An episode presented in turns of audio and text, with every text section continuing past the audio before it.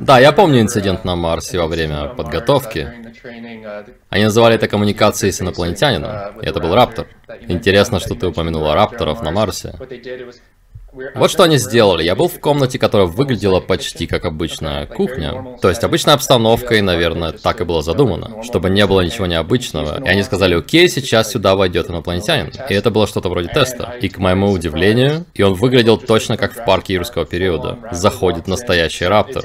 Только в его глазах есть разум. То есть это были почти человеческие глаза в том смысле, что он смотрит на тебя осмысленным взглядом, а не глазами безмозглого животного или хищника. То есть он умнее меня.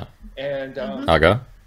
И он идет ко мне, там была столешница, я инстинктивно запрыгнул, сел на нее, чтобы оказаться выше него, потому что он был чуть выше двух метров, а я метр девяносто, и он был выше меня. Поэтому я сел на столешницу, чтобы оказаться немного выше его.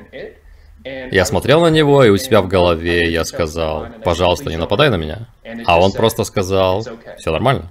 И на этом заканчивается сон или воспоминания. И, наверное, там было больше, я, скорее всего, общался с ним. О да. Я не помню остальное, только то, что я запрыгнул на столешницу и в голове сказал, не нападай на меня, а он ответил, все нормально. Но его вид, то есть будучи млекопитающим, когда заходит гигантская рептилия, точнее раптор, это был скорее раптор, заходит, о боже, просто от одной мысли об этом я чувствую, как у меня колотится сердце. Это рапторы, они выглядят точно так же, как в парке юрского периода.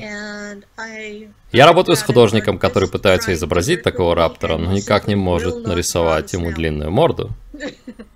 Он хочет, чтобы они выглядели как люди, но это не так. Они выглядят точно так же, как в фильме «Парк юрского периода». Да-да.